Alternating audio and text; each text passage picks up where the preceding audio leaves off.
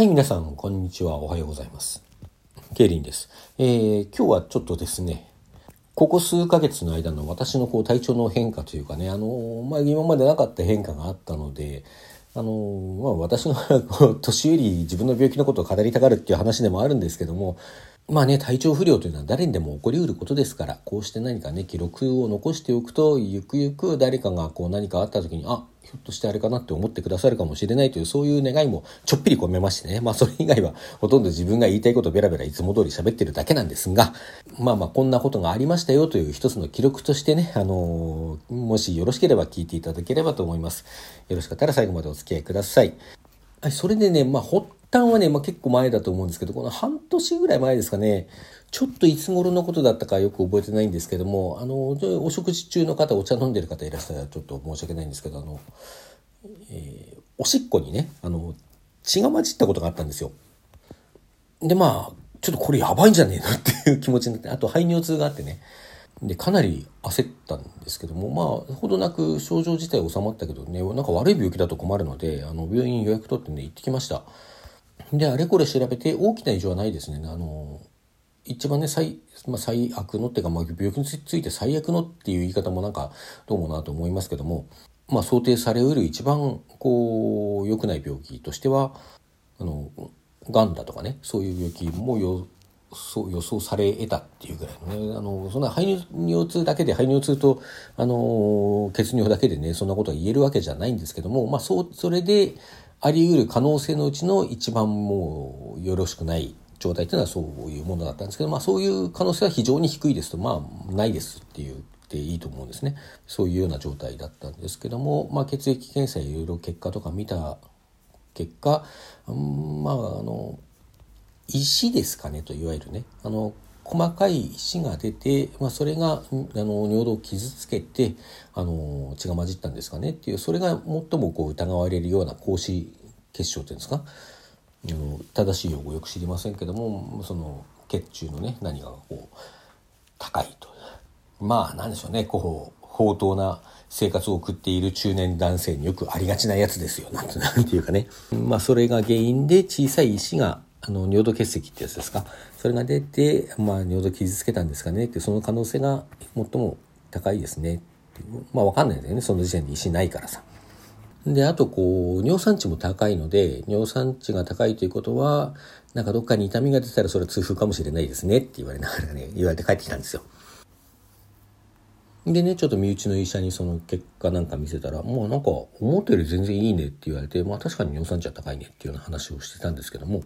で、それからねし、しばらく経ちましてね、ちょうど7月の半ば過ぎにあの連休ありましたね。えー、海の日とスポーツの日とあと土日となんか繋がって4連休ぐらいあったと思うんですけども、あの直前ぐらいにね、確かこう、足の右親指に痛みを感じたんですよ。強い痛みを。来たなと思ったんですよね。ただ、あの、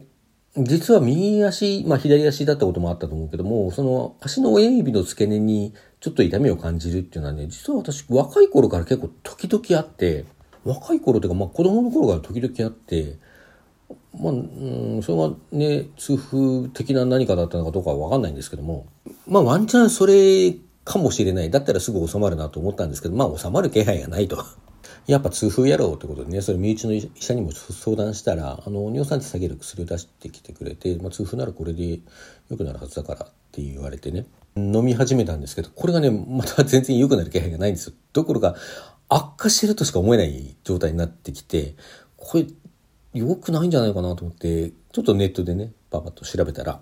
だか痛風発作、その痛みが出てる状態、痛風発作というんですけども、その痛風発作の最中には尿酸値下げる薬はまだ出さないものなんですって。それは、あの、尿酸値の変化そのものが、あの、増えるにしろ減るにしろ、その変化自体が、あの、痛風発作の、こう、高いリスクになってしまうからなんだそうなんですよ。で、まあね、そういうのをネットにあったんだけど、どうし、どうだろうねっていうふうに相談したら、あまあその人もね内科の医者ではないので実は。あそれは知らなかったっていうんでまあとりあえず薬やめてパパッと調べたらあの近くの病院がね連休中なんで諦めてたんですけども日曜にやってることが分かったんですね。祝日は休んでるけどその日曜の診療があってあ日曜や診療やってるみたいだから行ってみるわって言って病院に行きました。そしたらやっぱりその先生もねそのその経過を話したらその通りですね。その下げる薬はあのとりあえず飲まない方がいい。今は飲まない方が痛みが収まるまで飲まない方がいいですね。っていうことで消炎鎮痛剤あの痛み止めですね。あのコロナの時にもコロナの予防接種にのね副反応に対してもこう処方されていたようなあのロキソプロフェンロキソニン非ス非ステロイド系の消炎鎮痛剤ってやつですね。まあ、そのロキソニン、ロキソプロフェンを処方してもらって飲み始めたら割と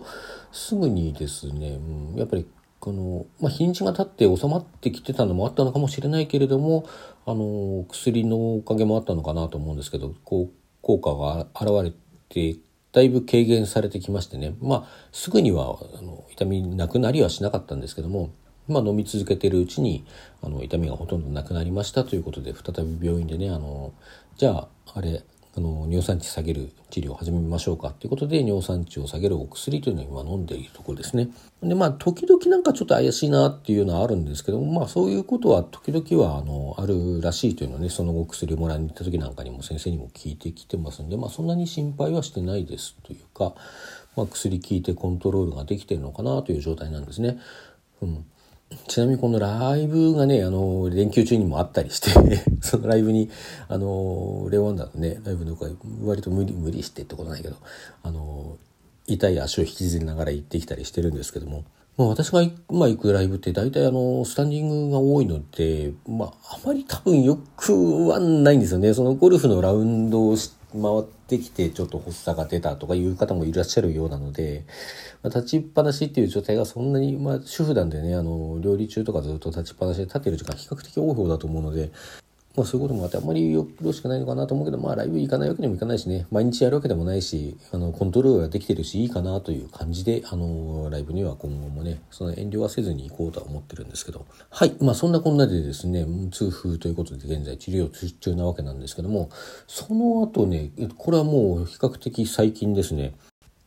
確か先月のね、半ばのライブだった、末のライブだったかどっちかな。まあライブ行った直後ぐらいだと思うんですけど、左足のかかとあたり、くるぶしのあたりに、あの、激しい痛みを感じ始めてですね。まあとにかく痛いですよ。足をこうね、つくっていうか、その、立つだけでも、その、かかとの方からこう、圧迫感があるわけじゃないですか。自分の体重がそこにかかるんでね。でそこが痛いということで。まあ歩くのもだからままならなくてね、家の中で膝出しで歩いたりしてましたけどね。んで、まあ、痛風発作なんかなと思ったんですね。その、典型的なのは足の親指の付け根とかに出るのが典型的なんですけど、他の関節なんかに出ることはあるんですよね。調べてみるとね。でくるぶしなんかにも出ることはあるというのでまあなんか薬も飲んでてるし毎日検査した時はコントロールできてそうだったしおかしいなと思ったんだけども、まあ、何かね体調の変化とかで発作が出たのかもしれないと思って内科行ってみたんですね。で内科行ったところ、まあなんか状況から見ても、ま、検査の結果見ても痛風じゃなさそうですね。とりあえずそれまで出してもらってたね。ロキソプロフェンがあまり効かないということでボルタレン出してもらいましてあのもうちょっと強い痛み止めですね。ボルタレン出してもらってそれを飲み始めたらもう割と効きましてね。劇的に良くなりまして。で歩けるようになったんでね。まあ、ななったんだけど歩けるようになったんだけどどうも痛風じゃないっぽいですよっていうことで、あのー、まあ、年齢的にもこう骨の変形とかそういうことがあるかもしれないので一度整形に行ってレントゲン取ってもらうことをお勧めしますねっていうふうに言われて、まあ、特に紹介状とか出るでもなくねまあ行くなら行ってくださいねっていう感じであの返されたんですね。でまあちょっと数日ゴタレンでね結構調子良くなってたんで様子見てたんですけどもまあなんか見てもらった方がいいんだろうねということであの整形外科にね予約取って行ってきました。で行ってきたところあのねああこれですねっていうのが分かってあの骨曲って言葉ご存知ですかね？骨のトゲって書くんですけどもあのねアキレス腱ってありますよね。あのふくらはぎとの筋肉とかかとのこう骨を結んでいるね。そのアキレス腱の辺りにこう筋肉があまりこう柔軟じゃなくてこわばってたりしてこう強く引っ張られたりするとあの引っ張られてるうちにその骨がだんだんこう引っ張られてね擦れてたか引っ張られてたか知らんけどこうあのトゲみたいなものがそこにできてくるらしいんですよ。まあ、文字通りね骨極って骨のトゲなんでね。でまあそのトゲなんで尖ってるんでちょっとチクチクチクチクあちこちこう当たって当たったところで炎症を起こすっていうことがあるんだそうです。でまあそれでしょうと骨極ありましたレントゲン取ってあるんでまあこれでしょうねっていうことで、うん、これはもう痛み止め飲みながら痛み止めで抑えながら、治癒するのを待つしかなくってで痛みが止まったらあの再発防止のためにその筋肉を柔らかくするようにふくらはぎのストレッチなんかねお風呂上がりなんかに特にあのしておくと、まあ、再発がある程度抑えられますよというようなアドバイスをもらって帰ってきました。まあそのやっぱ外科的に取り除くとかちょっと難しいというかね多分リスクの方が高いんでしょうねベネフィットよりね。しかしねあの本当にその炎症ひどかった時の痛みは本当とんでもなくて痛風はね一番痛い時でもまだこう日常生活を送れてたんですけどもあの痛みは日常生活に差し支えるレベルだったのでねまあまあボルタリン効いてよかったなというような話である。今はボルタリンも飲んでなくってちょっと痛みはまだ残ってるんですけど湿布とかしながらねそれで湿布で貼るタイプの消炎鎮痛剤ですね、まあ、これボルタリンなんだよね確かね。まあそれでそれだけでとりあえず抑えてる感じですね。まあどっちもね筋肉がこわばってとかさその高脂尿酸血症がとかさそうやってこうすごい運動不足の中高年男子あるあるって感じのなんですか、うん、症状でねまあもろその通りでもう運動不足の中高年男子以外の何者でもないわけなんですけどまあねあの年取るといろいろあるよねって話ですわ。皆さんもどうぞ、ね、あの、今のだけじゃなくて、将来の健康にもね、十分留意して、日々をお過ごしくださるといいなと思います。それでは皆さんさようなら。今日も良い一日をお過ごしください。